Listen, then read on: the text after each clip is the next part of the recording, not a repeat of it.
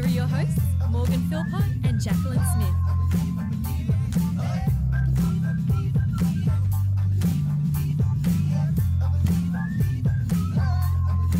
All right. Good morning, everybody. Can you hear me out there? This is Morgan Philpott and uh, my co-host. Yeah, you're not coming in for some reason. Um, all right. Try Okay, that. try that. Oh, there we go. There, you There we are. go. All right. Welcome this uh, beautiful Monday morning here in the Salt Lake Valley. No, the plains of Alea Shania. Come on. Well, we're actually not on the I know. plains of Alea We're, we're, we're spreading our message to the plains of Alea That's Shania. right.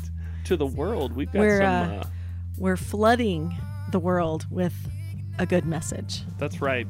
Didn't Bednar tell us to do that? He did. We're just following the prophets. He did. Hey, our our our website is up now, It is. mormonshow.com.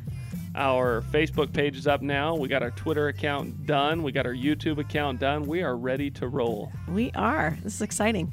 So if you get the chance, go check out mormonshow.com. You can actually uh, follow links to listen live uh, from anywhere in the world. Yes, if you speak English, we're not translated. so- Even if you don't, We're not come to translated. learn That was how to speak funny. bad English.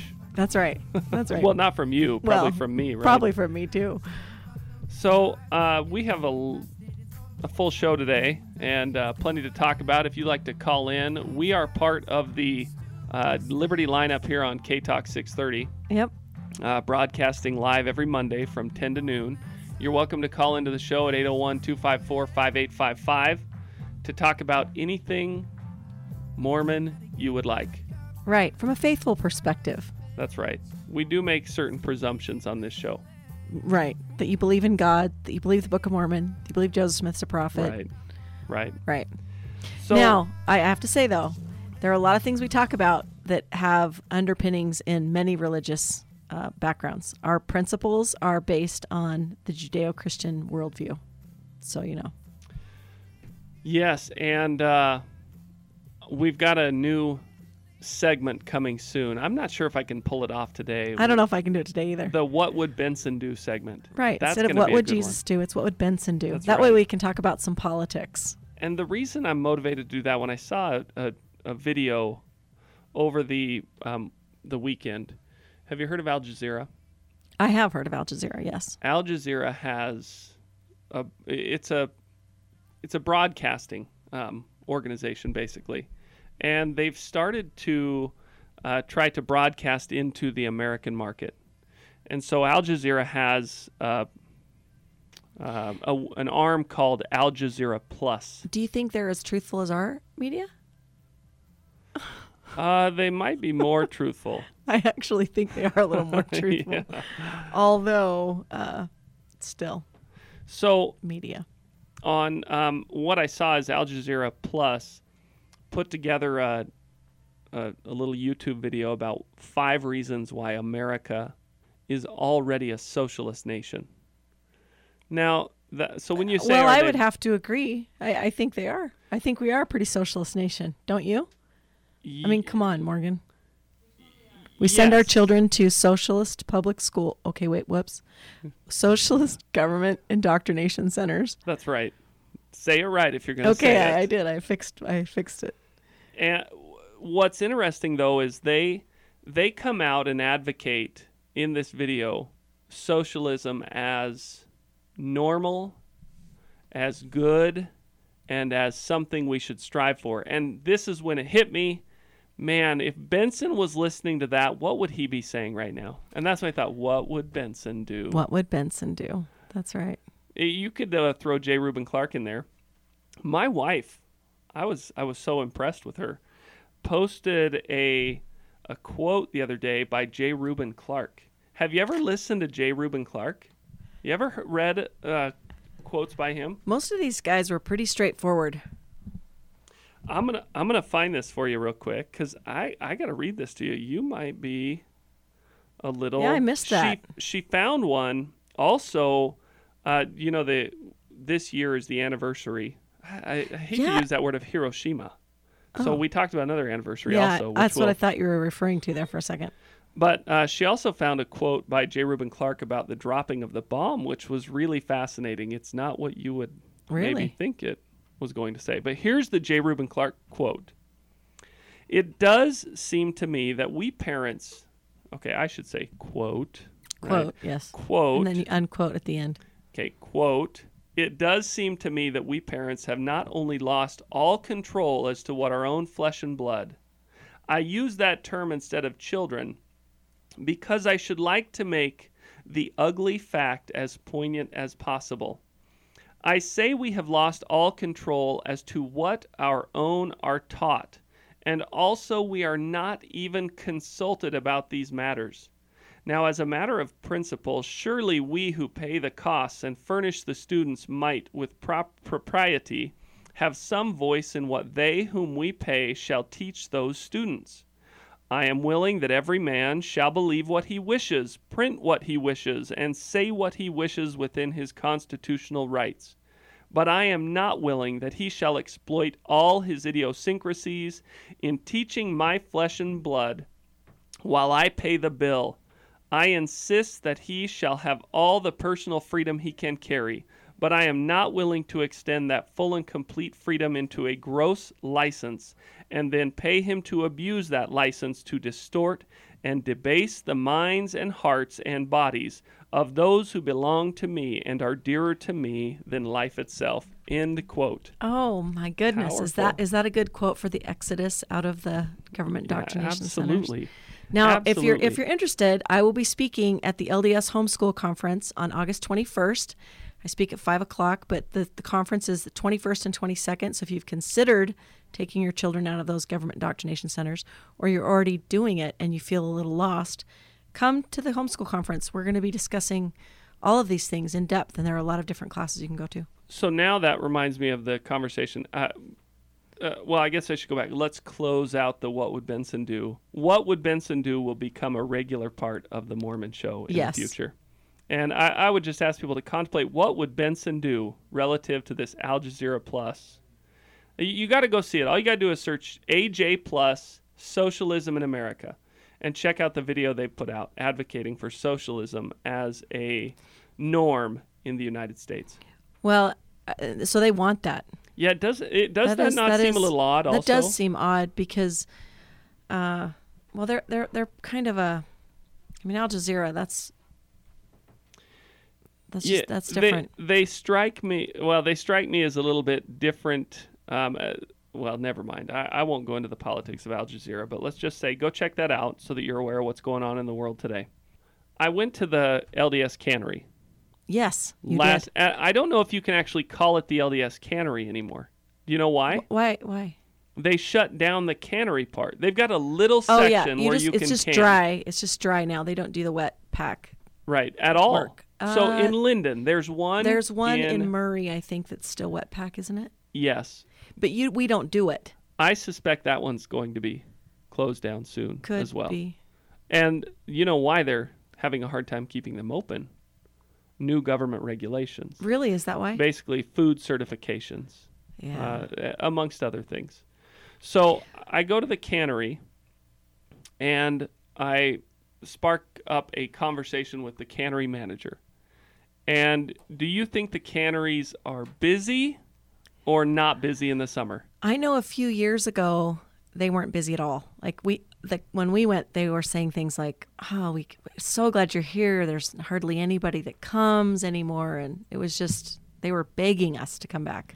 Yeah, they are normally not busy at all in the summer. And uh, he said to me, we, we usually have people sitting around waiting for people to come in. And I thought that was interesting. I didn't know that. Uh, and I said, well, what's, you know, what's the difference now? And he said, well, there's all sorts of reasons, but we are slammed. We, we're out of, like they were out of macaroni, which we were Really? really hoping to get some macaroni. And they were out of powdered milk. And we'd been no okay i may be wrong in the macaroni. They were out of the powdered milk. They were out of a number of things. And he was telling me how they've ordered a whole bunch of pallets because of this influx during the summer. And i thought That's interesting. Awesome. and I, so i wanted to hear more about why Yeah. and he said well it's a number of reasons one i get people who come in and they say i'm worried about foreign economies right now Well, I'm that's a good reason. That's a good reason. I'm worried about foreign affairs, uh, worried about um, some of these books that are being written. Yeah. And uh, then you have people saying, oh, I'm worried about Russia. Other people who he said have come in actually expressed concern over Jade Helm. Uh-huh. So Yeah. what he was saying is, it's uh, I think it's a lot of things contributing to a kind of a fervor. We've talked about the fervor on the show right, before we have. that's going on. We have. For our new listeners, there has been a real fervor of preparedness going on in the LDS community, especially here Right. in Utah. But I- it, I think it's Well, going on. maybe- pre- Well, Utah, Idaho. I mean, I've seen it quite, quite a bit. I don't know how much it's going on in the east. I need to give people our 800 number. We- yeah. So that I, I just don't know it right off the top of my head. We'll get it by the next break. That way, if we've got people calling from outside of Utah or outside of the country, they can let us know if they're experiencing a similar fervor in their area. Because that is what the impression I got is that's what's contributing to the uh, increase in visitations to the cannery over the summer. And uh, he actually mentioned people feeling a need to be prepared by this September, which we've heard that We- before. Yes, well, and and there's there's reasons, uh, you know, from books, from people speaking. But I, the thing that's the most undeniable to me are the signs that are actually occurring in the heavens. That's the part where I think, y- if you're watching what's going on with the blood moons, this tetrad has only happened a few, a few times in history. Three hundred years it's been since it's happened. He actually did bring up the Jewish calendar as well. Really? That there are people coming in that before, too. expressing concern over the Jewish calendar and the alignment of certain dates Well, with that calendar. And we know that our church has talked about that as well because uh, I just recently found out that the day Joseph Smith received the plates from Moroni was also a day on the Jewish calendar when the Yeah. the gathering of Israel took. There's actually a really good celebrate article the gathering of Israel. Yeah. on LDS.org Yes. about those dates. So we know that these Jewish dates do matter to the Lord. So I get to the cannery, and he, um, you know, I ask why they're out of stuff, and that conversation ensues. And I kind of thought I'd like to go volunteer there with my son, which we'll we'll take a look at. I think it'd be a great experience for my son. But it uh, it it started me thinking this kind of the same question that I've had rolling around in my mind is is this just a fervor? Yeah, and uh, because here's the other thing. I've got friends who are literally checking out of society. They're they're going to great Right. big farms and other places and really small communities and they're saying we're out. For those of you who've been around for longer than I have, which um, is you know not a long uh, I'm a I'm not a convert Right. but I was raised in a convert family, and I grew up in Oregon. So I'm not. Uh, it's probably I've been here for 20 years though. I want to know from listeners out there, especially if you're an old timer, been in Utah a long time, you've been in the church a long time. Have you seen the last day? like over 50 years, a long time. Because we want to know if there's just if if this fervor with uh, there's been a couple near death experience books there's people who are checking out of society going out to real I- rural I, communities I actually had somebody say to me, just to go on that one, Morgan, I wanted to order something from her, and she said, I can't. There's no time. I'm not selling anything anymore. There's no time. She what does that mean packing up and leaving. I don't know where she's going. I don't know Uh, so but but that's reflective of Like she kind shut of down the- her business that Okay. she had because there was no time. And she's an absolute believer in these near death experience books and in the idea that we're, they're heading for the hills. you also mentioned to me that you had heard people talking about a potential no okay never mind we'll talk about that another day he could see my face cringe just then. like, We- ooh, I don't know if I we want to don't get we on don't that wanna, we don't want to implicate the crazies Are they crazy? we'll find out. Maybe we're the ones that are crazy. i'm joking I don't know. that's I, true I want to believe. Well, you know, Lehi, when he left, we've talked about this before, but Lehi, how long? You remember how long it was from the time Lehi left to the destruction of Jerusalem? It was over eight years, wasn't it? 11. 11, yeah. 11 years. That's a long time. So if, if, if there's a an exodus, so to speak, it will happen while things are Well, calm. you know what's happening. If Lehi has extended family or friends who he's told, hey, we're getting out of here, about two years after he checks out, all of his friends are going, man, what a whack job. I hope he hasn't murdered his family in the woods. That's what they're saying two years later. Five years out, no destruction of Jerusalem, and they're thinking, oh, He's that crazy. dude was certifiable. yeah. Well, think about Noah. How long did he build that boat? Well, uh, okay, let's take Hundreds of years. 10 years out. Yeah. Let's say you got a friend who checked out five years ago. You're going, man, they were wrong. For sure, right? you're thinking that. Yeah. So at 10 years, Jerusalem is still standing. Lehi's extended family and friends are going, oh, I'm so glad we didn't go. We got to be at that party last weekend. If we had not been here, We we, couldn't have partied. That's right. and and then And 11 then- years, boom, it's and then it was over. over.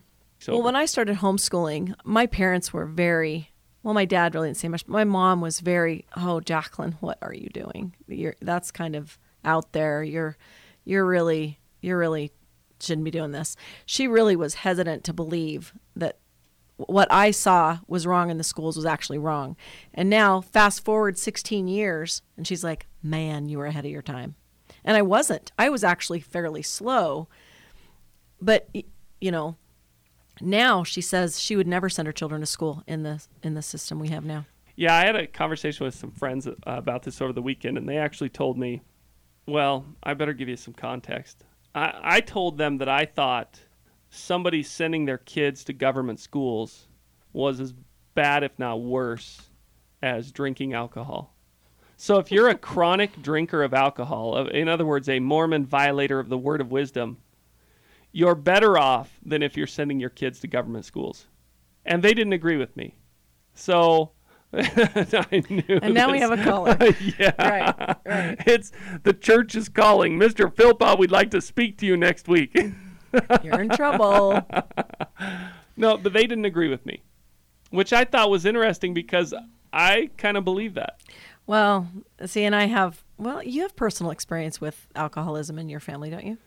No, but uh, Not- not I, your I have a immediate family. father who uh, engaged in substance abuse, not alcoholic substance abuse. Yeah. But Sometimes Yeah. that can kind of be a gateway to substance other substance abuse though. oh, I agree. And Uh, it destroys your life. And and there are a lot of kids who come out of public school just fine. However, I would argue that's not true. They do not come out of government schools just fine. If they, they become come out, fine later. No, I or- think there are kids who are just not harmed as much as others. That- okay, that's true. but you're really not gleaning anything there you couldn't glean from a, a good system. Okay, we got a caller from uh, Chris. Chris on line three in Springville. Uh, Chris, uh, welcome to the show. Hey, Morgan. Hey, um, Jacqueline.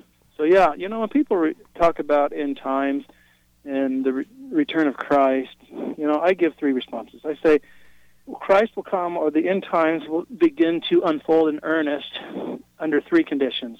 One, when you die. Two, when you least expect it. and three, what difference does it make? Yeah, we so- need to disengage from life. That's Because- the the disengagement from life part I disagree with is completely. off to me, especially in this last dispensation. Right. But- because we it, it's going to come when we least expect it. So when we expect it, so as soon as somebody makes a prediction about about a date, I uh, when come or when things will start to transpire, I immediately go home and circle that date on my calendar, and right next to it I write, nothing significant will happen on this date. Yeah, Nothing eventful to occur. right. Right, because right. as soon as somebody tries to play God, they fall flat on their face. But uh, the the object of the exercise, we often forget, is not merely to survive, but to thrive spiritually. And if we disengage from life, then we've essentially uh, thwarted opportunities for us from which we can benefit spiritually.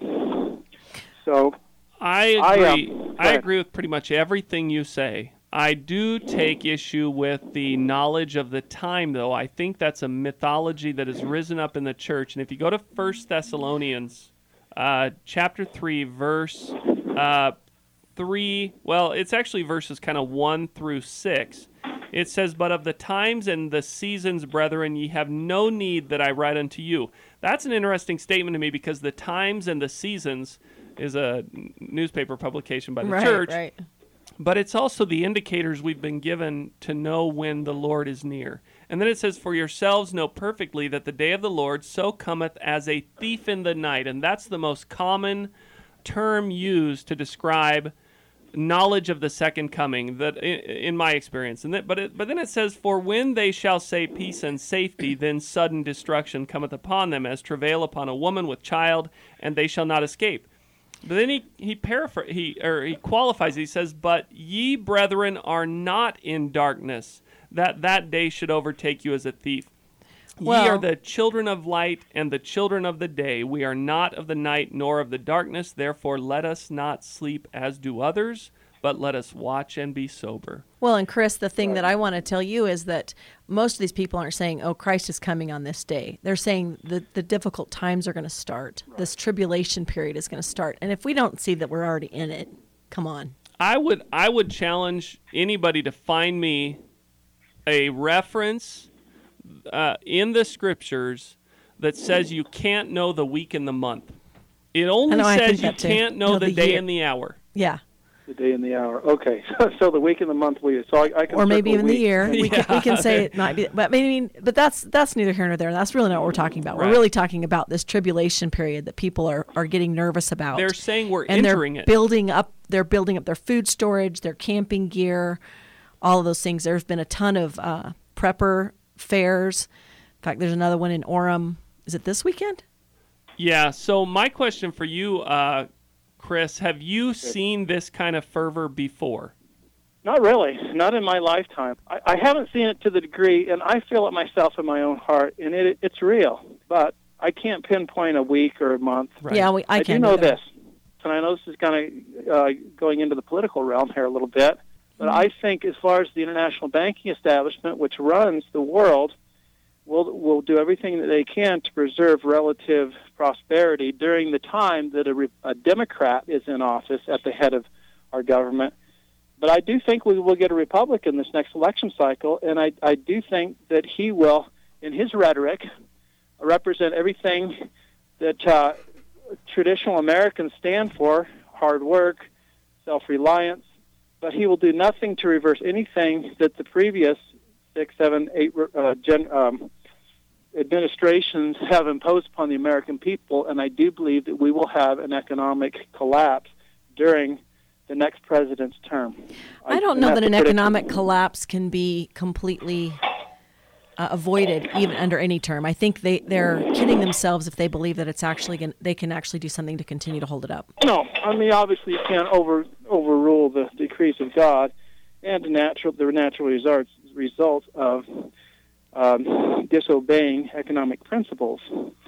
But I think the international bankers will do everything they can to create the perception that traditional American values are outmoded and they need to be replaced because eventually they have to do away with the Constitution. But it's still intact to a degree, and they need to completely and totally eradicate it. But what they must first do is they must completely and totally eradicate the notion that it is still a valid governing ideology in the minds of the people. See, Satan always tries to deceive you mentally before he can, can completely control you physically. That, So that's th- his pattern. That's, Yep, that would true. be the principle of force by deception. I You bet. You understand absolutely it. believe it. and he cannot do that until and unless he eradicates from the minds of good intentioned citizens of this country the notion that constitutional principles are still valid because we've been hearing it for, for years that they're outmoded, that they need to be revised and brought up to date, which is absolutely and completely ludicrous because human nature hasn't changed. Have it, So that's my prediction. Did you hear our been- conversation earlier about the uh, Al Jazeera Plus video that's been released on socialism in America? Uh, go ahead and uh, reiterate. I, I heard parts of it. Yeah, just uh, you'll you'll have to go search it, but it's uh, if you search AJ Plus Socialism America, you'll find it, and it's uh, disturbing. It's it's direct advocacy for continued and further adoption of socialism in the United States because they say America is already a socialist nation. thanks chris All right, for right, thanks a lot, Chris. Appreciate, it. the call. It is interesting to me that there is any denial, really. Uh, this is what's funny. It's I actually agree with AJ Plus that it is already socialist. Right. I don't agree with them that we should run down that path with a smile on our face. right right Benson would not do that. In fact, no what you- would benson do well, it's very clear. Benson called socialism evil.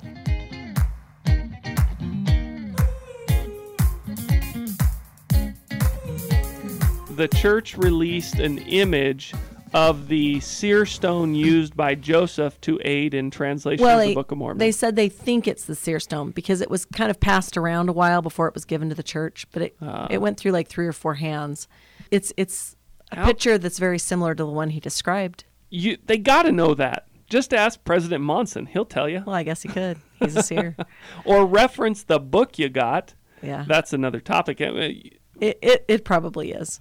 Oh, see, I get so excited about these little topics that pop up in my mind. I'm just not ready to talk about it, though. I, I kind of am. I am. But it- you- okay, so I think they do know. I don't I think, they think would probably release is. it if they weren't pretty sure. Right. And I suspect uh, because if you go to the Pearl of Great Price, what was Adam commanded to do amongst other things, but this specifically to record keeping? Adam was commanded to keep a book of remembrance. Oh yeah. And he passed that commandment on to his children. It's one of the original commandments for the patriarchal order. And that's how certain prophets discover what uh, the. It's how they turn to the fathers and request Right. the blessings of the fathers because there's this book kept by the great high priest on the earth and the prophet of the church.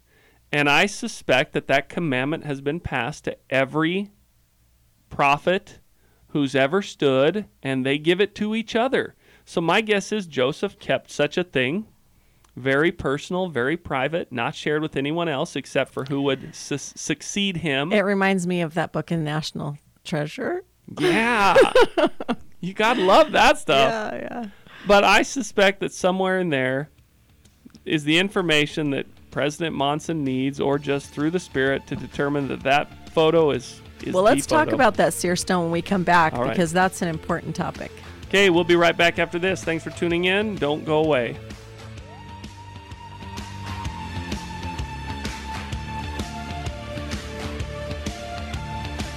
We are glad to be here talking about all things Mormon from a faithful perspective, flooding the land.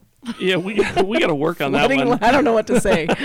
flooding the What was what was Elder Bednar's challenge? he he asked us to flood the world with a positive message. I don't know exactly what his words Yeah, were. Yeah, we gotta go should look that one up. Yeah. Um, I do remember that. That was an inspiring speech. It he was, it gave was it great. primarily to the youth. Yes. Right. Well, because they're so attached to Twitter and Facebook. we and might be excluded from that. We. I'm feeling youthful in my heart. Come on, Morgan. Yeah, that's all that matters. Right. How you feel in your heart.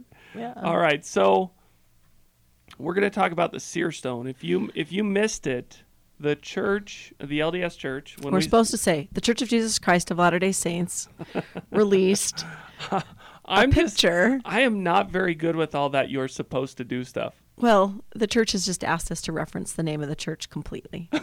We're the Mormon show. We're obviously not a part of, sanctioned by the LDS Church. We we appreciate the the branding of the term Mormon. right, we do. All right. So Okay, so the best part about this is is on Facebook this has created quite a stir. So there are people putting things out about, "Oh, now we believe in magic rocks." And you know, they're they're just they've got all this stuff Well- about it. But You know what's rich about that? You cannot honestly tell me that you were a Mormon at any point in time and did not have it absolutely clear in your head that Mormons believed in magic rocks. Right? I mean, the Uh, if you've 16 re- stones yeah. for the Jaredites. right, those are pretty magical. So what's the problem I here? know. It's so similar. Well, and the funny part is like, why is the church talking about this now? But in 1974, there was a Children's Friend article, and I will quote this Joseph also used an egg shaped brown rock for translation called a seer stone. Okay, that was to the Children's Friend. Right. Oh, I love the meme. There's actually a meme yes, going around. Yes, there is. uh, and it says because why did the church never mention this before? Because apparently children couldn't read 40 years ago. Right. So if you were a member all of your life, you've probably already knew this. This isn't new news. And if you if you're a new member, it might seem kind of new, but this has not been a secret. It has not been hidden. We've known about this You for know, years. you know what it is. If it, it one it could be their ignorance, right? They never they've they just never ex- failed to mm-hmm. study. They failed to look, and when they heard for the first time, they gave way to the temptation to start to apostatize. Right. And and really, what this is, though, there is a movement, uh, and it's similar. It's similar in nature to the ordained women movement, which I don't disagree with the desires of women to be treated as equals, But- right? Right. But when you say that patriarchy, for example, keeps you down, then you and don't then understand you the gospel. ask patriarchy to stop keeping you down, there's something wrong with your argument. You're not really going for elevation beyond a patriarchy keeping you down. You're taking out patriarchy. You're going against patriarchy. right. If you really want That to, sounds funny. Patriarchy. well, the that's what order. That's if- what my- head does when you say that. if you follow ordained women, at least the most vocal critics of the policies of the church, the term patriarchy comes into effect mm-hmm. often. Right. And patriarchy to them is to blame for what they cannot do. Which is Which is victimhood. ironic. It's just such victimhood all the so way around. this seer stone concept is similar.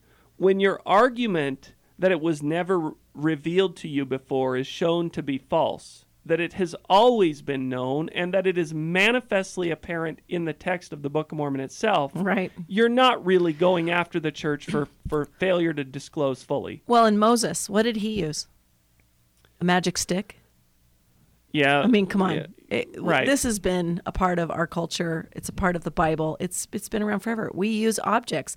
And I think that says more about the person than it does the object because I've thought about this and I think God knows us intimately personally. And he knows what we need to make our gifts come out through us that he's giving to us. And if Joseph felt at all concerned that he couldn't do this, I mean, the Lord could have said, Here, eat this magic broccoli and you'll have the power. And if Joseph believed that, it would work. If he said, Here's a stone, it would work. What, It- if it was so much more simple than that? What if, like the brother of Jared, he Yeah. said, Hey, we have a practical problem. We don't have light to the barges. And the Lord says, Well, what do you want me to do? And Jared looks around and says, I'm going to go molten some stones. What if Joseph said, Hey, this is kind of hard to translate in this method. Could you give me something to help make it easier? Right, And the. Lord's like, Well, what do you want? And Joseph looks down on the ground, sees a stone, and says, How about this? Would this work? And the Lord's like, Sure. Or it could have been something that he'd found as a, as a younger boy that he liked because it was smooth and the, the colors in it. It could it could have been just something he, he liked. Wh- eh, What this really comes down to is the critics are falling to temptation to apostatize. Right. And when you or they've fall already that, apostatized and they're and they're using it as their see I told you. And that gets to what's actually going on here in Utah right now. There is a movement in Utah made up of some fairly reputable political personalities and figures and others who have been a part of the Mormon church who are using a these things like or the uh, the patriarchy concept, um, the failure to disclose. They're using this as a recruitment uh, meth- They're using it as part of their recruitment methodology to cause people to doubt their faith. Right. And it is a concerted effort It is. and it's an ongoing and it's an organized effort. The deception comes when they pretend as if it's not, as if they're, you know, subtly inquiring as to why this has never happened before and how did we not know. They don't care that they didn't know. They want to cause you to doubt your faith because they're they're it's a it's a it's an the antithesis of a missionary effort. Well, and it's and it really is that you know uh, Satan wants all men to be miserable like unto himself, and and they and they feel free outside of the gospel. But if they really felt free, why would they just attack and attack and attack? It's so counter. it- When you when you believe in something, you talk about what you believe in. You don't talk Right. against something else. So I'm not sure what the what the belief is, but they they go against. They're not ready to disclose that. They tell you that after you've come to doubt your own faith. And then they introduce the counterfeit. right. All right, we got a caller. Uh, we're going to go to Mark in Salt Lake. Hey, Mark, welcome to the show. Hey guys, so I've been a member of the church for over 40 years. I have a son that leaves on a mission in October, and I am really struggling.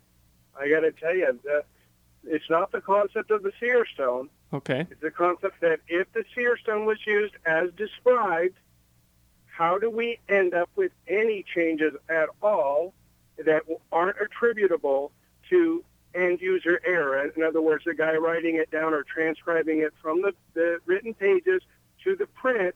If those are the errors, I completely understand that. That makes 100% sure, er, sense because once the human touches it. But if he was translating it word for word and waiting for it to be read back from the transcriber, how the heck do we end up with thousands and thousands of changes, including doctrinal? Uh, look, give me an example. What do you mean? How do when you say how do we end I, up with? I, I'm in I'm in my car. I don't have the information in front of me, but there are specific scriptures where, for example, talking about God the Father uh, being separate from uh, the Son, where originally it reads that there's only one God, and later it reads after like the 1837 version. Now it says no, it's God the Father and the Son that they are separate. yeah. Uh, I, I, and so let me let me ask you this: Are you familiar with the section in the Doctrine and Covenants where Oliver Cowdery gets the opportunity to translate? right, right, and sure. and he Section tries nine. he tries and and the lord says in revelation to him you took no thought save it were to ask and Right. i i always I had don't the think he wasn't translating, was it? He was trying to receive revelation. he was given the gift uh, to translate and he had it taken away from him in those sections and i always had the impression that oliver had thought that translating would be easy and I, I I relate to that because I've often felt that way about life. You know, like when a hardship comes, I think, you know, life's not supposed to be this hard. I'm a Mormon, right? Life's supposed to be better. I'm I'm supposed to be uh, you know, receiving blessings. And as I grew older, I look back on those experiences and I thought, no, I think the Lord purposefully was making my life hard to teach me a lesson, to give me experience. But And you're I not don't- answering my question. Well, I don't- You're not addressing my my concern. Okay. So I don't doubt that the translation process was the same. Just because he had a seer stone doesn't mean that the Lord made it magically easy for him to translate. We don't know exactly what he was doing. Okay, With- there are direct quotes. There are direct quotes which describe it. He put the steer, seer stone in the hat. He put the hat over his face. Okay. He would tell Oliver Cowdery or whoever was writing. He would say a word. Oliver would read it back, and then he would go on.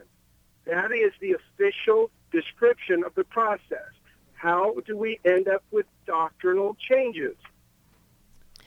I Well, don't. I don't see you the translation process. The Book of Mormon was translated. Most of the changes that have actually happened in the Book of Mormon are are just separating it into verses and books and I'm fine with that. You bet. You bet. It certainly. Right. Otherwise, we'd go, be saying go to this page and about two paragraphs down, and I, get- I get. that. I okay. get So all the so let's just go to the Bible for I'm a not second. Talking about that. Okay, so let's just go I to the Bible for. Okay, let's just go to the Bible for a second. It talks all the time about there's one God, there's one God, there's one God, and that yet we have um, God the Father speaking to Joseph Smith or, or speaking to the people when Christ was baptized. So there, there's a separate, they're separate beings. So when they say they're one, it means they're one in purpose. When you go to Hebrew and ever they, that whenever they talk I'm about not- one, I'm not. I'm not debating whether or not God the Father and the Son are separate. okay, I'm not. I'm asking why in the 1830 version it is written as if they are not separate, and the 1837 version suddenly it's written as if they are separate. That's what I'm asking, especially eh, eh. if the translation process. And if you can find me on lds.org, which is where I looked, anywhere where it describes a different process than what I just said, please find it. I'll be listening okay. because I, this is a real struggle for me. Now I haven't said anything to my son because Except I for he wanted to might go be on a mission. listening. Was, yeah, well, he's not. He's he's Okay. at work, but my you know one of my best experiences in my life was going on a mission, and my LDS friends and neighbors and family You know, I love them dearly. But I got to tell you, to act as if I am just nonchalantly saying, oh, I'm looking for a reason to leave the church, that is not it at all. I'm trying to be logical. I'm trying to be honest. And what I'm seeing does not add up. So if you guys can find something, I'll be listening. If you can find something to help me, I would love it. Well, Mark, I want to I want to speak to something to you right now. Um, we're almost to the break, but if you can keep listening, we might we might. I'll talk about this afterwards. I actually had a really good experience yesterday at church. Um, a young missionary spoke in our ward, and uh, it was one of the best talks I'd heard in the longest time, and Okay. it really helped Ma'am? me. I, I, ma'am, I, I appreciate that. Right now, I am looking for logical, actual. Yeah, I uh, don't know that you can be convinced by logic. That I, I, I think you like logic. I actually think you can. I I think reason is important. I do too. I, don't think God gave us the faculty of mind because He didn't want us to use it, and because He wanted us to exactly. because He wanted us to follow uh, the qu- s- pseudo feelings of the heart, which some I know are real and some are not. But but the heart can also be deceived as well as the mind. Uh, I do want to talk about this, but I think um, if I if I'm correct, yeah, there Yeah, we go. We're we go. actually going up to a break. Mark, we're going to let you go, and I'm going to talk a little bit more about this. I think I can address some of this after the break. Uh, Okay. we appreciate you calling. Thanks everybody for tuning in. Don't go away. We'll be right back after this. It's the top of the hour of the break, so so hold over. We'll be right back.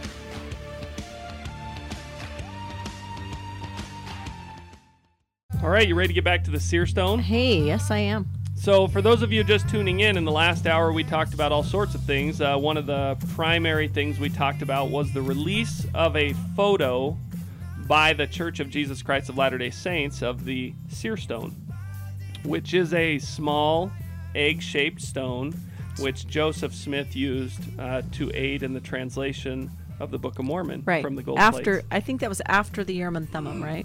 That was before. And Yeah. then the seer stone came later, and then eventually he didn't need anything.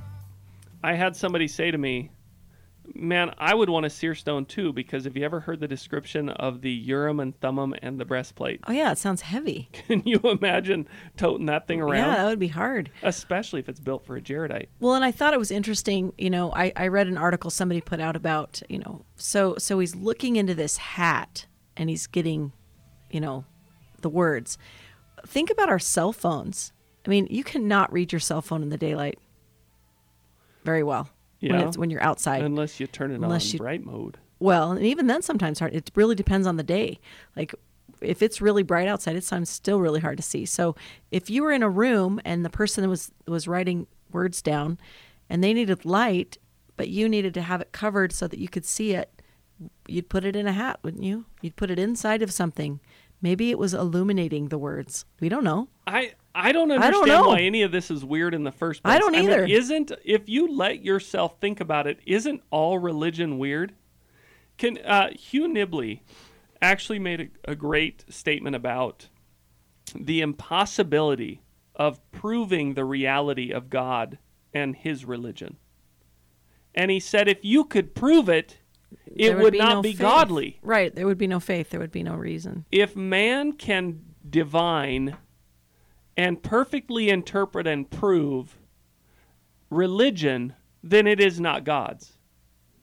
Right? Absolutely. So, I, I agree with you 100%. If you start to give in to to that temptation of apostasy over the manifestation the Spirit has given you of the truthfulness of the gospel, you're going to talk yourself out of the gospel because you don't have the capacity to understand the things of God.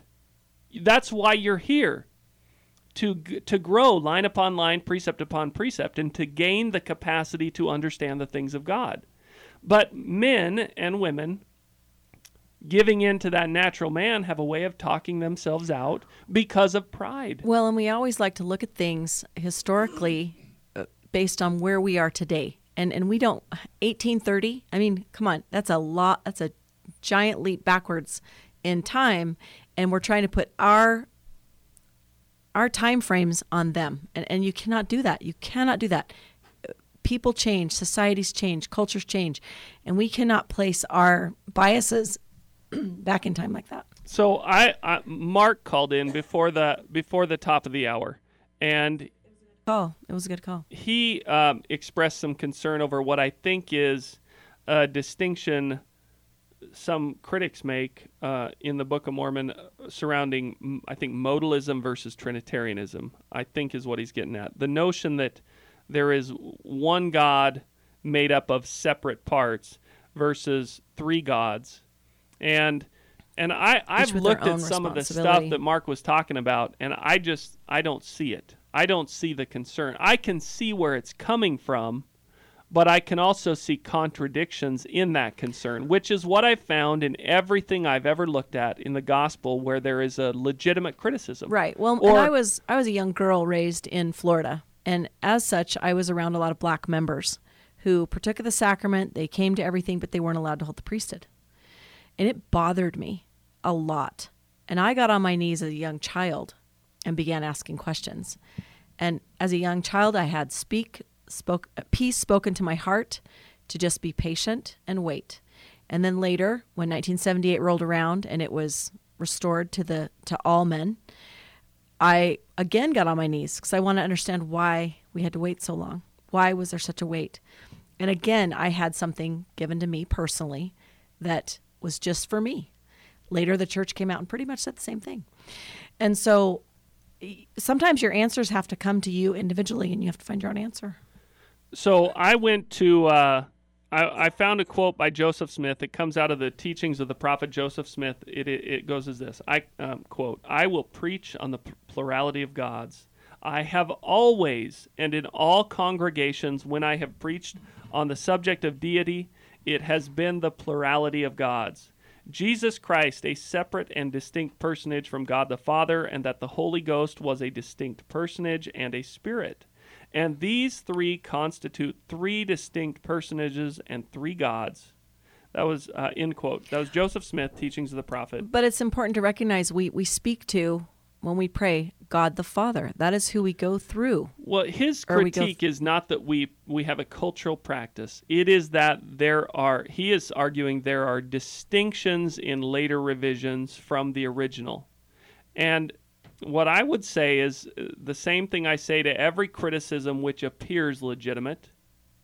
Uh, that if if you can either choose to believe what man can comprehend, or you can choose to believe your witnesses from the Spirit, because it's at some point in time Right. you're not going to be able to prove the validity, un, according to the knowledge of man and the science of man, the validity of religion. You're not going to. Well, and it's interesting because a lot of those we call them Facebook fights. That, that people want to have proof. They want to have proof of everything, and it's like I can't prove it to you. It's that oil in the lamp. It I can't share with you what I know.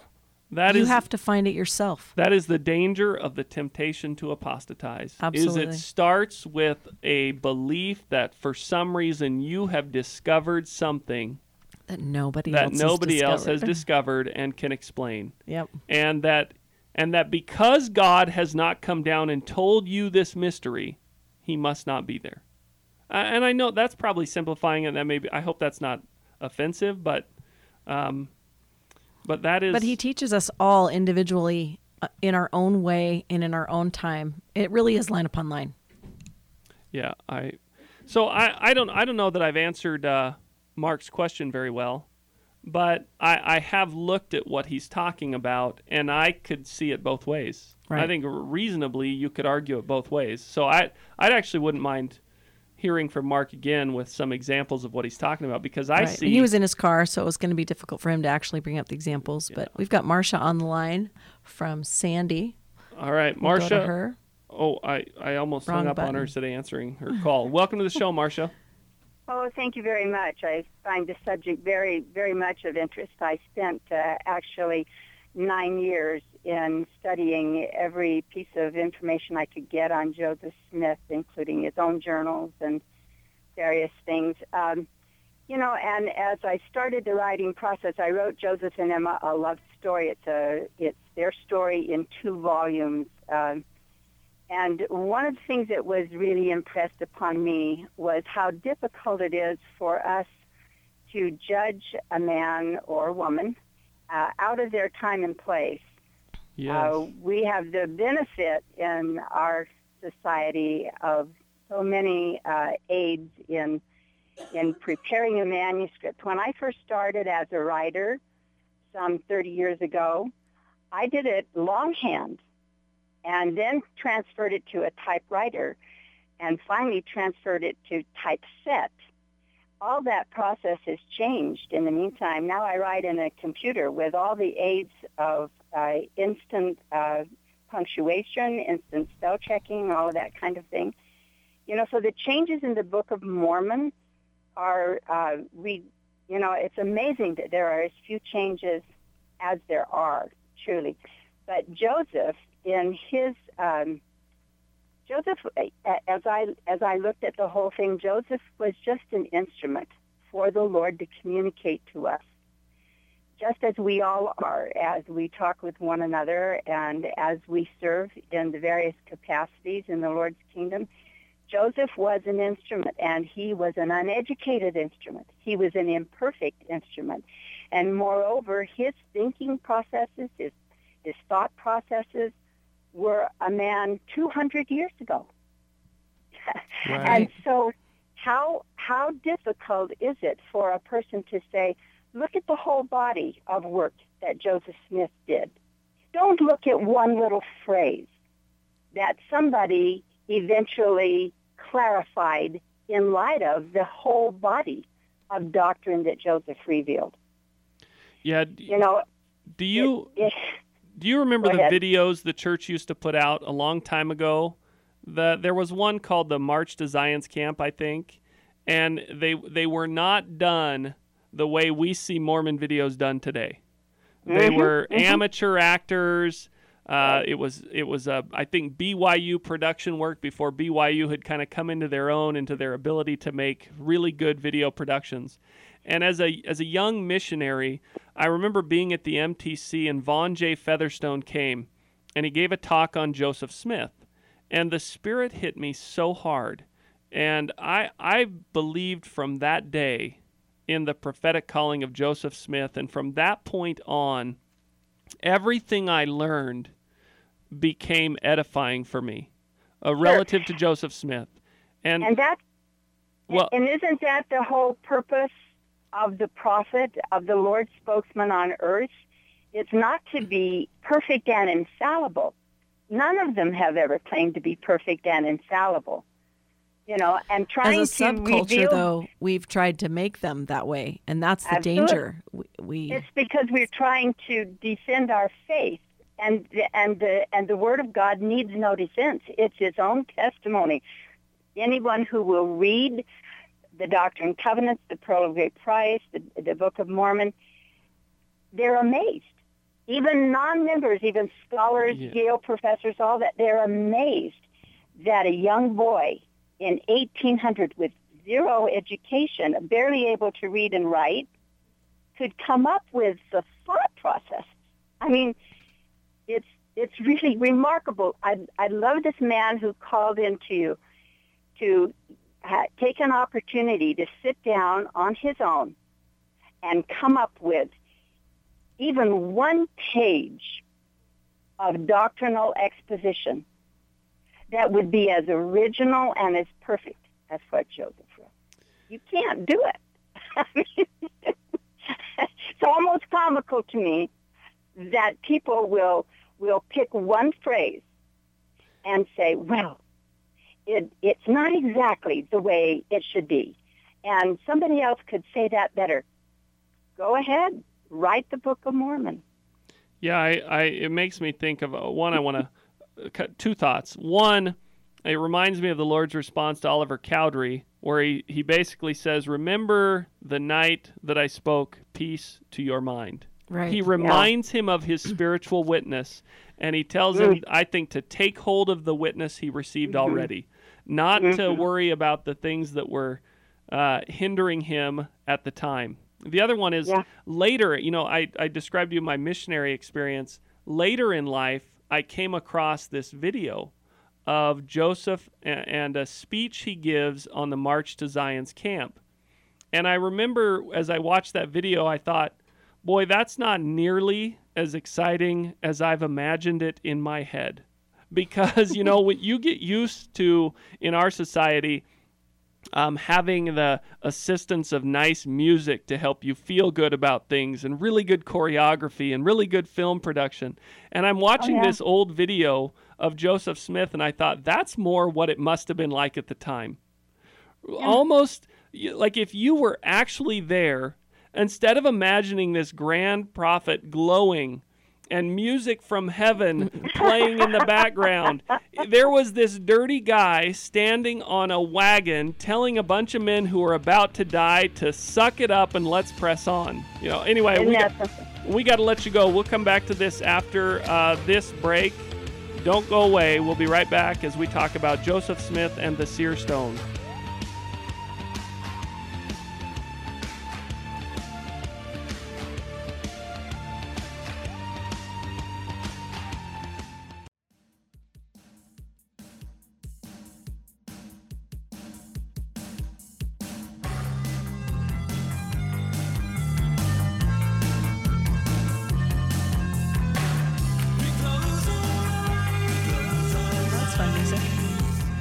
Welcome back. This is Morgan Philpott and Jacqueline Smith. This is The Mormon Show. And uh, we've been talking about Joseph Smith and the Seer Stone. That's Oingo Boingo. I know it's fun music. It's 80s week. Hey, I'm an '80s girl. what can I say? I, I look fondly upon the 80s due to all the stake dances I used to go to back in Oregon. I loved stake dances. My kids are funny because they'll talk about 80s music when they hear it in movies, and I'm like, well, you know why those songs are all being given to you guys is because people our age the ones writing the movies now, Yeah, that's right. and they like that music. TV and, and movies these days. My Yeah. my kids have actually come across a show that I've really liked, and they have all sorts of '80s references. It's kind of fun. Okay, so um, we were talking about the Seer Stone and Joseph Smith, and I, I wanted to get across this point. Um, as your, I have noticed in life. Well, let's let's give some context. We may have new listeners. That's the true. church recently released a photo The Church of Jesus Christ of Latter Day Saints recently released a photo. of the seer stone, which Joseph Smith used in the translation of the Book of Mormon to aid in the translation of the Book of Mormon. And this is not new. It is not, but there has nonetheless been some reactions from those who are struggling with their faith or who have already lost their faith in the Church of Jesus Christ of Latter day Saints. And uh, so we're talking a little bit about it. And what's interesting to me is uh, I, I truly believe that the problem is not with the seer stone, the problem is with faith Right. and with testimony. And like Oliver Cowdery, when he was given to the, the gift to translate and lost it, the Lord, instead of addressing necessarily uh, the rational, logical concerns of Oliver, said to him, Cast your mind back to the time in which I spoke peace to your heart. In other words, remember the spiritual witness I gave you, Oliver, because as Hugh Nibley said, man is incapable of comprehending the things of God. And so the Lord instead works with us in our capacity in a way that we can understand and gives us testimony to last us over uh, hurdles that may come in the future. And so I, I, I go to the MTC, and Vaughn J. Featherstone comes, and I was sharing about how I really received a strong testimony at that time of Joseph Smith. And it made a lot of these things easier to accept because uh, I I had received a witness myself that Joseph Smith was a prophet of God. And then later on I in life I come across this video produced by the church I think probably back in the 70s. It was kind of crappy. It's a whole, terrible, terrible production quality. I mean, probably great for back mm, then, but compared to what we have now. And instead of, you know, Joseph gets up on this wagon and he starts to give a speech to try and shore up the brethren who are on this march to Zion's camp because it was hard. Right. And I had glamorized this event in my mind. And I'm I'm getting ready, I'm watching it, and I'm thinking, oh, I love this. I love the March Zion. This is going to be awesome. And it was totally underwhelming. right. You know, no, the music, if there There was, was any, no was not good. There- singing from the background. it or- was just this tired bad actor, you know, reciting a speech that Joseph had supposedly given. And I was like, man, that is not how I imagined that. And I thought, But but, you know what? It was very much like that. It was probably more like that. right. And when you're, th- and I thought back on my experiences in life, and I thought, man, if somebody had witnessed my epiphany, my spiritual experience, they would have been like, what? That convinced you? Are you crazy? You know, because it's, it's often only dramatic in your mind and heart where the Spirit is present. Right. And, And when, those feelings that, that when you have a feeling like that, it, it does make a big difference. But you have to remember it. And just like anything, like with our physical bodies, you get your physical body in great shape and then you just don't do anything afterwards, it atrophies. Your spirit atrophies too. You have to continue to feed it in order to keep it healthy. Right. So uh, I, when I saw the seer stone, I was I loved it. I think I awesome. thought it was amazing. I thought the fact that God works in ways like that is awesome. it is. And I don't. I honestly, I would love to talk to somebody who has concerns over that. I don't get it. Well, we I- have lo- somebody on the line. All Let's right, talk do. about the seer stone. Let's see. All right. So Let's- we have got Bruce. Uh, Bruce from Salt Lake. Bruce, welcome to the show. Hi. Uh, as far as I know, that stone that they that they were showing was that was probably one he had before he uh, received the uh, Book of Mormon. What he got with the Book of Mormon were clear stones that you could see through. In So- his in his that he put into uh like glasses almost and he had the breastplate that he wore with it that was the urim Right. thummim that he received Yeah, that was the Urim and Thummim. The, the, the seer stone was just something he had before.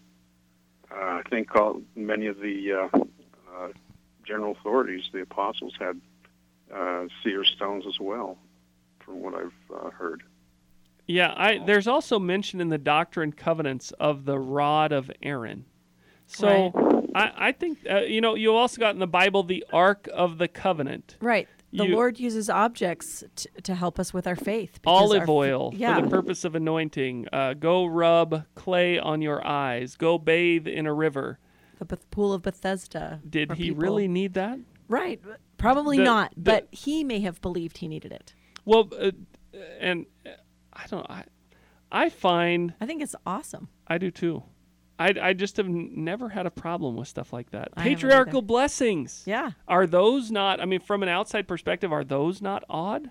well from an outside perspective they think well that's just like going to some palm reader or something Golden plates buried within a stone, Stone box. box. But that's historically well, and that's interesting too because King Darius or Darius or Darush, depending on how you say it, Yeah, one of those. king of Persia, they found a gold and a silver plate that he had buried in a stone box years after Joseph Smith was was gone, and Wait, what do you mean? Oh, okay. he is- he- years after. years after he was dead, and, Right, and, okay, and I they see. found those later. But he buried them long ago. He buried them six hundred years before Christ. Oh, interesting. Isn't that interesting? Yeah. That that was the method used to preserve something. I have a friend who always says that Plates a Joseph was a good guesser. Yeah, exactly. All right, Bruce. Any last thoughts before we let you go? Uh, you know, it, it wasn't unusual to have dowsing. Dowsing was one of the main features and things that people uh, did most all the time, What, looking wait, for whales and what was that you just called it? primarily dowsing.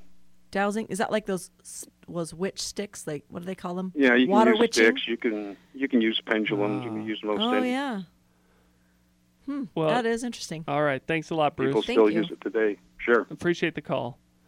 Hey, yeah, uh, this have is you ever this is just not that weird to me. You ever seen the guys in North Carolina who find worms in the ground using a an iron rod and a stick? No, but I've seen people use two sticks where they find water in the ground. There are guys in North Carolina who hammer an iron stake in the ground, take a little piece of wood, and they rub the piece of wood on the iron driven into the ground, and the vibration goes throughout the ground and causes cause earthworms to to come come out. and they Yeah. make a living doing this. If you If didn't know what those guys were doing and the science behind it, you would think that's weird. Why don't you get a shovel and dig some worms? yeah, You know? that's witchcraft. I, I just Right. don't. It's just not that strange. All right. Well, you know, maybe we've dealt with that topic long enough. Uh, I uh, I will remind folks that we now have a website up, MormonShow.com. We have a Facebook page. The uh, it's Mormon, Mormon Show, Show. on Facebook. We have a Twitter account as well. I, I could. I, and a YouTube channel. What's the Twitter handle? Mormon it's Show. Mormon Show. I didn't find it. Yeah, it's, go it should be there. And uh, we'd love to hear from you on the Facebook page. So come on over and visit us, or feel free to drop by the website.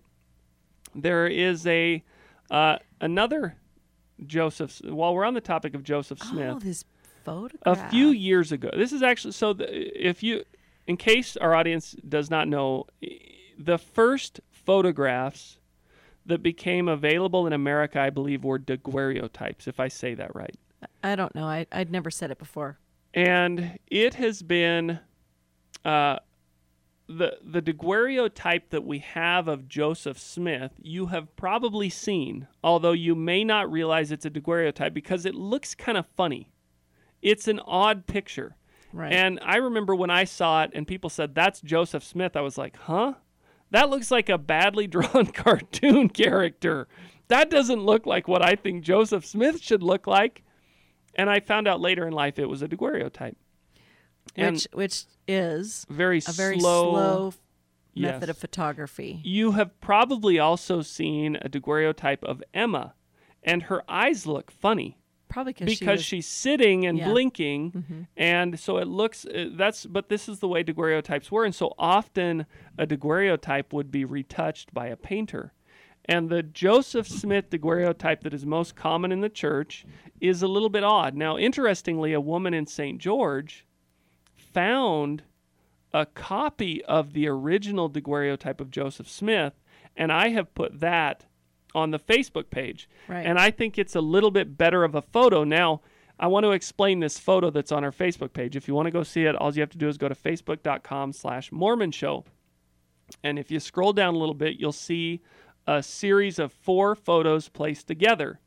The one on the right is the daguerreotype found by the woman in St. George, Utah. which we're familiar with in Right. the church. It's it's the one you've seen. And a daguerreotype is typically a mirror image of the original.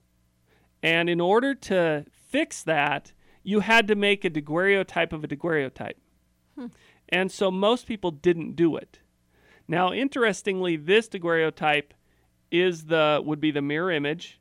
And then on the far left of the picture on our Facebook page, you have two of Joseph's sons.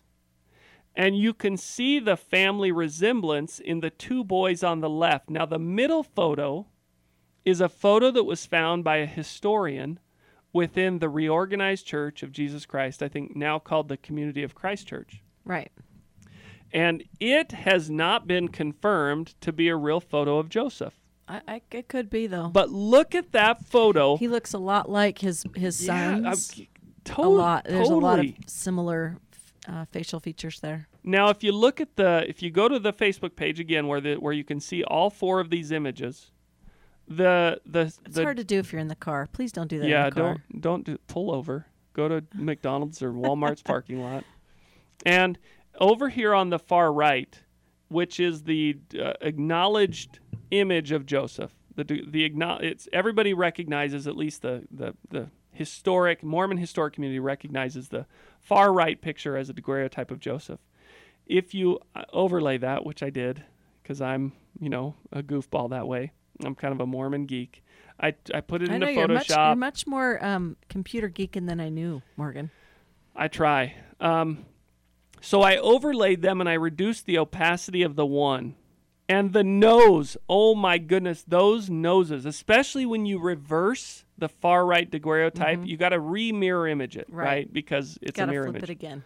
The nose is the same. The, It You look at the, the chin, you look at him compared to Joseph's sons, and man, I am fascinated by that photo. It has mesmerized me, truly, because I love that man. If that is him, I want to know. Now, I want to tell you, Morgan, it's interesting because you have a real strong testimony of Joseph Smith. Now, I believe Joseph Smith's a prophet, but my testimony came directly about the Book of Mormon itself. It is absolutely true. I, I believe it. People can argue with me about it. I'm like, well, I can't tell you anything because it was my own personal witness.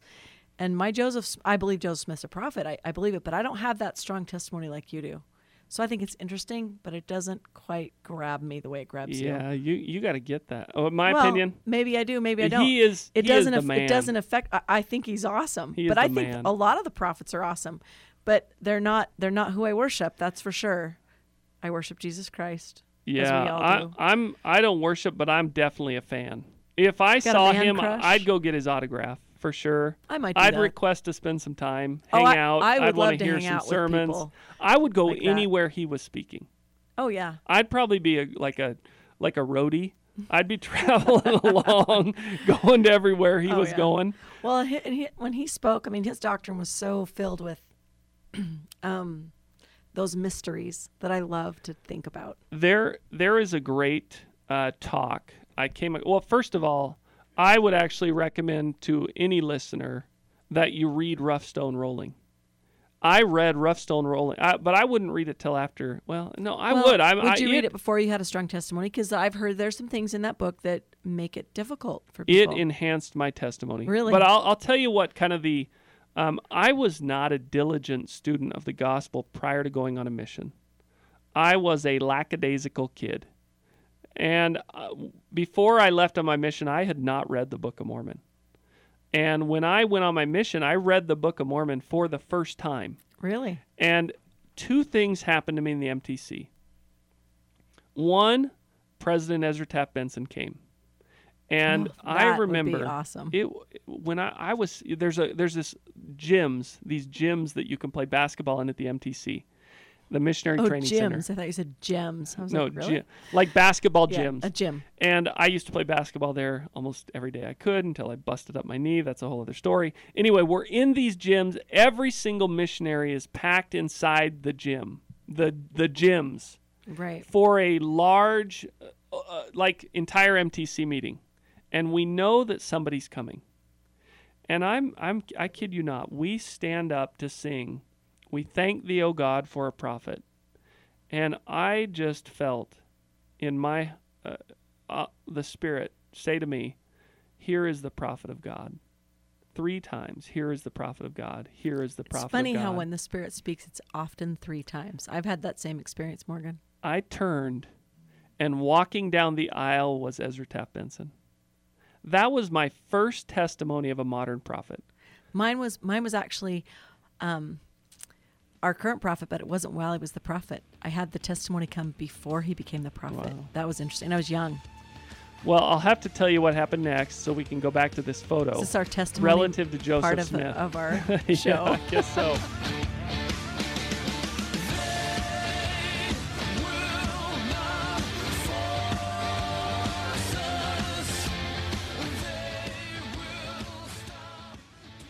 All right, welcome back to the Mormon Show. This is your host, Morgan Philpott. I'm here with Jacqueline Smith.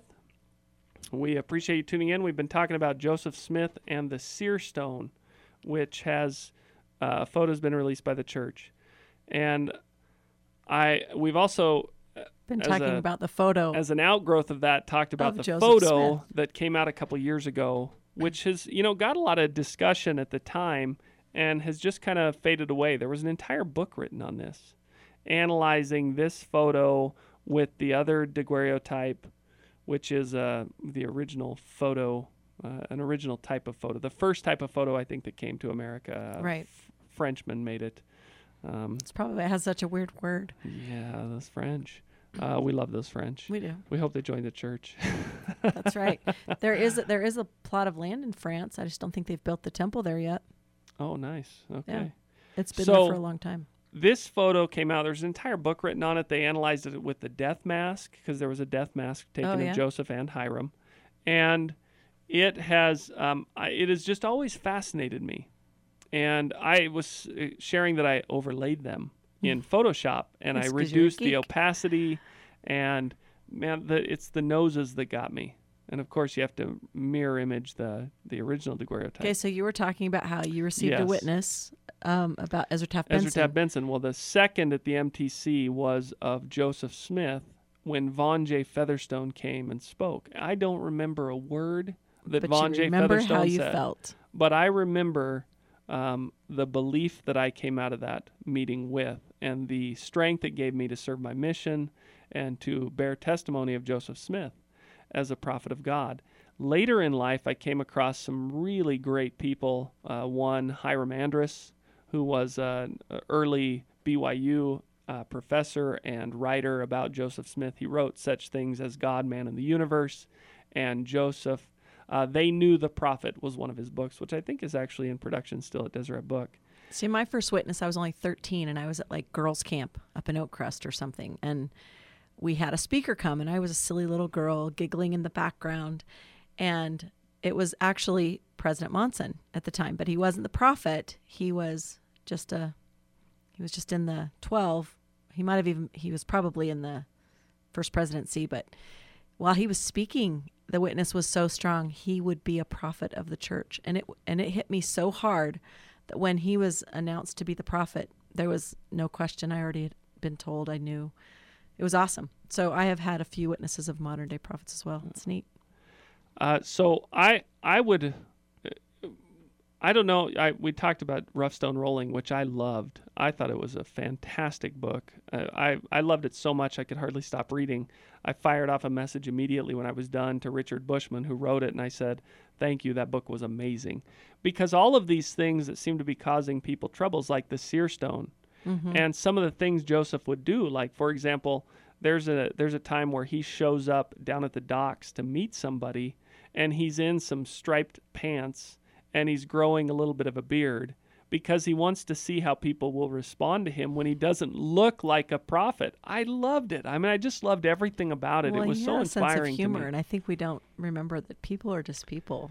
I think it is uh, Joseph Fielding McConkie also wrote an article called uh, Joseph Smith, Revealer of Christ. And that to me is why I think people need a testimony of Joseph. He is the revealer of Christ in the last dispensation. He is the prophet who was chosen to restore a true knowledge Foreordained. of Christ. Foreordained. And I think that's important. I Oh, think yeah. if you truly want to know Christ, you've got to have that knowledge of Joseph as the revealer of Christ in the last days. Right. All right, we got some calls coming in. I believe first is Tom in Sandy. So we're going to go to line three. Welcome to the show, Tom. Yeah, how you doing? Doing good. Uh, We're getting some feedback behind you. I think you might need to turn, Turn your radio, down. Oh, okay, hold on a minute. Okay. So can you hear us now? All right. Well, Can you hear me now? Yep, Yes. much better. Okay. Hey, listen, I got a couple of things to say. First of all, I think that for the church to move forward, which they will, they will uh, discreetly discard Joseph Smith and the Book of Mormon and concentrate solely on the restoration and being uh, Christian. man, I hope not. Yeah, I, think that's think I think that's the way they're going to go. Now, as far as the seer stone, the ch- the uh, okay, go ahead. originally he dug up plates, a breastplate, and uh, Urim and right? uh, He didn't. I, I think- believe they were contained with the gold. Sword of plates. Laban. There were a few things in there, right? Yeah, Yeah, so everything was all together, right? I Right. believe so. Right. So when he's when he's uh, translating the plates, he's not even looking at the plates. He's not even using the breastplate. He doesn't even wear it anymore, and he uh, discards the seer, or the Urim and Thummim and uses a seer stone that he found digging a well. And And So so how is that revelation? how is it not? How is it? I mean, How is it Uh, not? he's using I a don't- I don't. I don't have to a have well. anything when I get revelation. Okay, let's let, let me ask you this. I mean, why? I I get the question. I'm just not sure. It it, it basically asks the answerer to imagine an endless number of hypotheticals, right? I mean, how is it revelation? Well, that's easy. I mean, for all we know, it might have been a mini TV created by God that he could look into. For all we know, it might have projected an image. For all we know, it might have cast images into his mind. For all we know, it might have uh, spoke words when you activated a magic button. I mean, who knows? Well, there are an endless number of ways in which it could be revelation. So, my question, how is it not, is actually a more valid question. So my question is, why did he need the golden plate?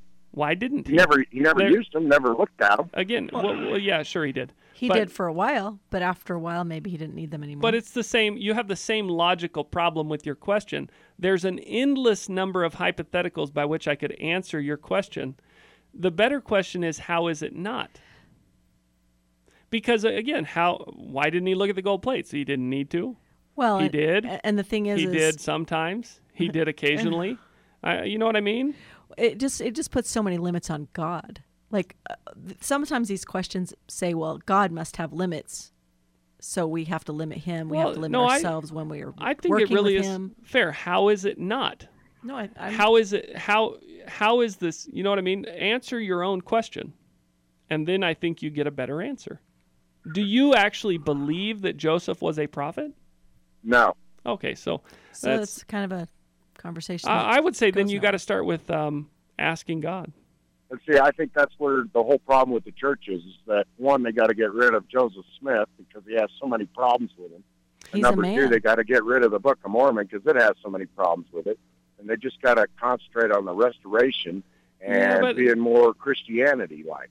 well but that, that's I, I see what i see what you're saying however if No. they did that the church would not be true no doubt that we need more uh, people behaving like Jesus Christ. That that's the whole goal of the church. It's always been the goal of the church. There, there's a great study that came out recently about the Mormons, and the study, uh, the the the um, uh, the conclusion of the study was that Mormons are obsessed with Christ. That's so, if anything, Mormons are about as Christian as you can possibly get. And see, that's where I disagree with you. I think that Mormons are more obsessed with Joseph Smith than they are with Christ. Have you done? I, I, I would challenge you to go take any general conference talk, which is really where Mormons consider their revelation to come. And I would take it and I would take the talk itself, uh, just copy the copy the text, and go stick it into a word cloud generator and see how many times the word cloud generator comes up with Christ versus Joseph Smith, and you might be shocked. You might actually see that your belief is untrue. And then once you discover that belief, that your belief is untrue, then you have the Christian opportunity to repent of it. And when you repent of it, then the Lord can fill you with truth, which is awesome because then you get to see that Mormonism is the epitome of Christianity. Would you ever believe that your that your belief is untrue? Absolutely. I've questioned it my entire life. And when I have that questioning, I typically go to the Lord. and it usually gets resolved pretty quickly, doesn't it? Well, Some may- have taken longer quickly. than yeah, others. that's true. For and me as some well. have been very difficult. Un- right. Undoubtedly. All right. Thanks a lot for the call, Tom. Much appreciated. Thanks. We're going to go to uh, Samuel in Salt Lake. Welcome to the show. Yes. Uh, hey, I got a. Uh, I'm, I'm referring back to Mark's uh, deal on the changes of the Book of Mormon in the Book of Mormon. Yes. There, and I think, I think I've got some things to. Uh, uh, now, this is on my own assumption, but there's some things that might help him. One, I'm going to ask the question: which, uh, Do you think that uh, the changes were uh, that were made were made without our prophet, or uh, or when they were made, the prophet going to the Lord along with the twelve and okaying these changes? Hmm. Um, I don't know. I have no uh, you know, it's that. it's hard for me to deal with questions like that because it, it requires so much speculation. Right. And I could come again, kind of like my response to Tom. I could come up with an endless number of hypotheticals that could Well, make you- it true or false. Or, Well, do you think they was ever, ever approved and sent out to us as, as uh, yes, or as a whole? Do you think they was ever uh, they were approved by the uh, the leaders of the church? I do. Okay. Saying that, I'm gonna I'm gonna take you. I don't know whether you have your computer open, but I'm gonna take you to D&C 138. Okay. And you know what that says, right? Um, I generally know. Is there a is there a specific scripture you want me to look at?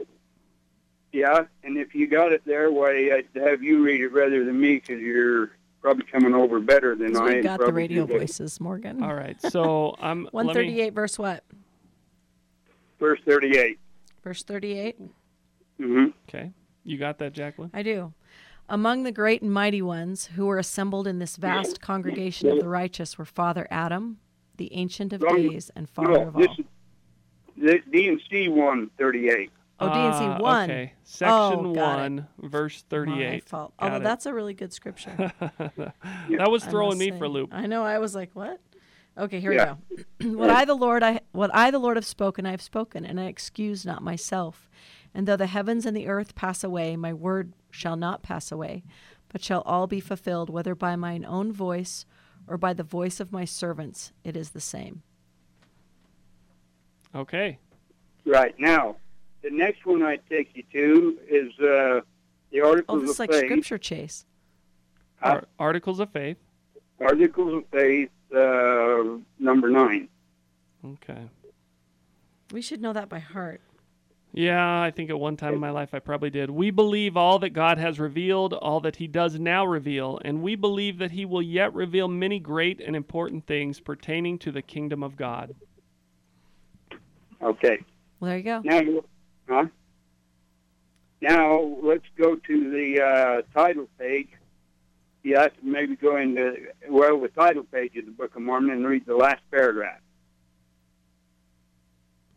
All right, let's see. Book of Mormon, title page, last paragraph. An abridgment taken from the book of Ether also, which is a record of the people of Jared who were scattered at the time the Lord confounded the language of the people, when they were building a tower to get to heaven, which is to show unto the remnant of the house of Israel what great things the Lord hath done for their fathers, and that they may know the covenants of the Lord, that they are not cast off forever, and also the convincing of the Jew and Gentile that Jesus is the Christ, the eternal God, manifesting himself unto all nations, and now. Now, this, this If If there are faults, If there are faults, they are the mistakes of men. Wherefore condemn not the things of God, that ye may be found spotless at the judgment seat of Christ. thank you for that call. Okay. Sam. Now there's one. We're there's done. one We, more. you're going to have to hold over. We got to cut to a break now. no, right this now. is it. This is the oh, end of our this is- show. all right. Yeah, that's it. We ran out of time. We'll all be right, back, you're have next, to call back Monday, next Monday. 10 to noon. But wait, listen to the rest of the Radio Liberty lineup. And thank Same you, time. ES Mobile, for sponsoring the Liberty lineup. Truly appreciate it. We'll see you next week Next on Monday. week.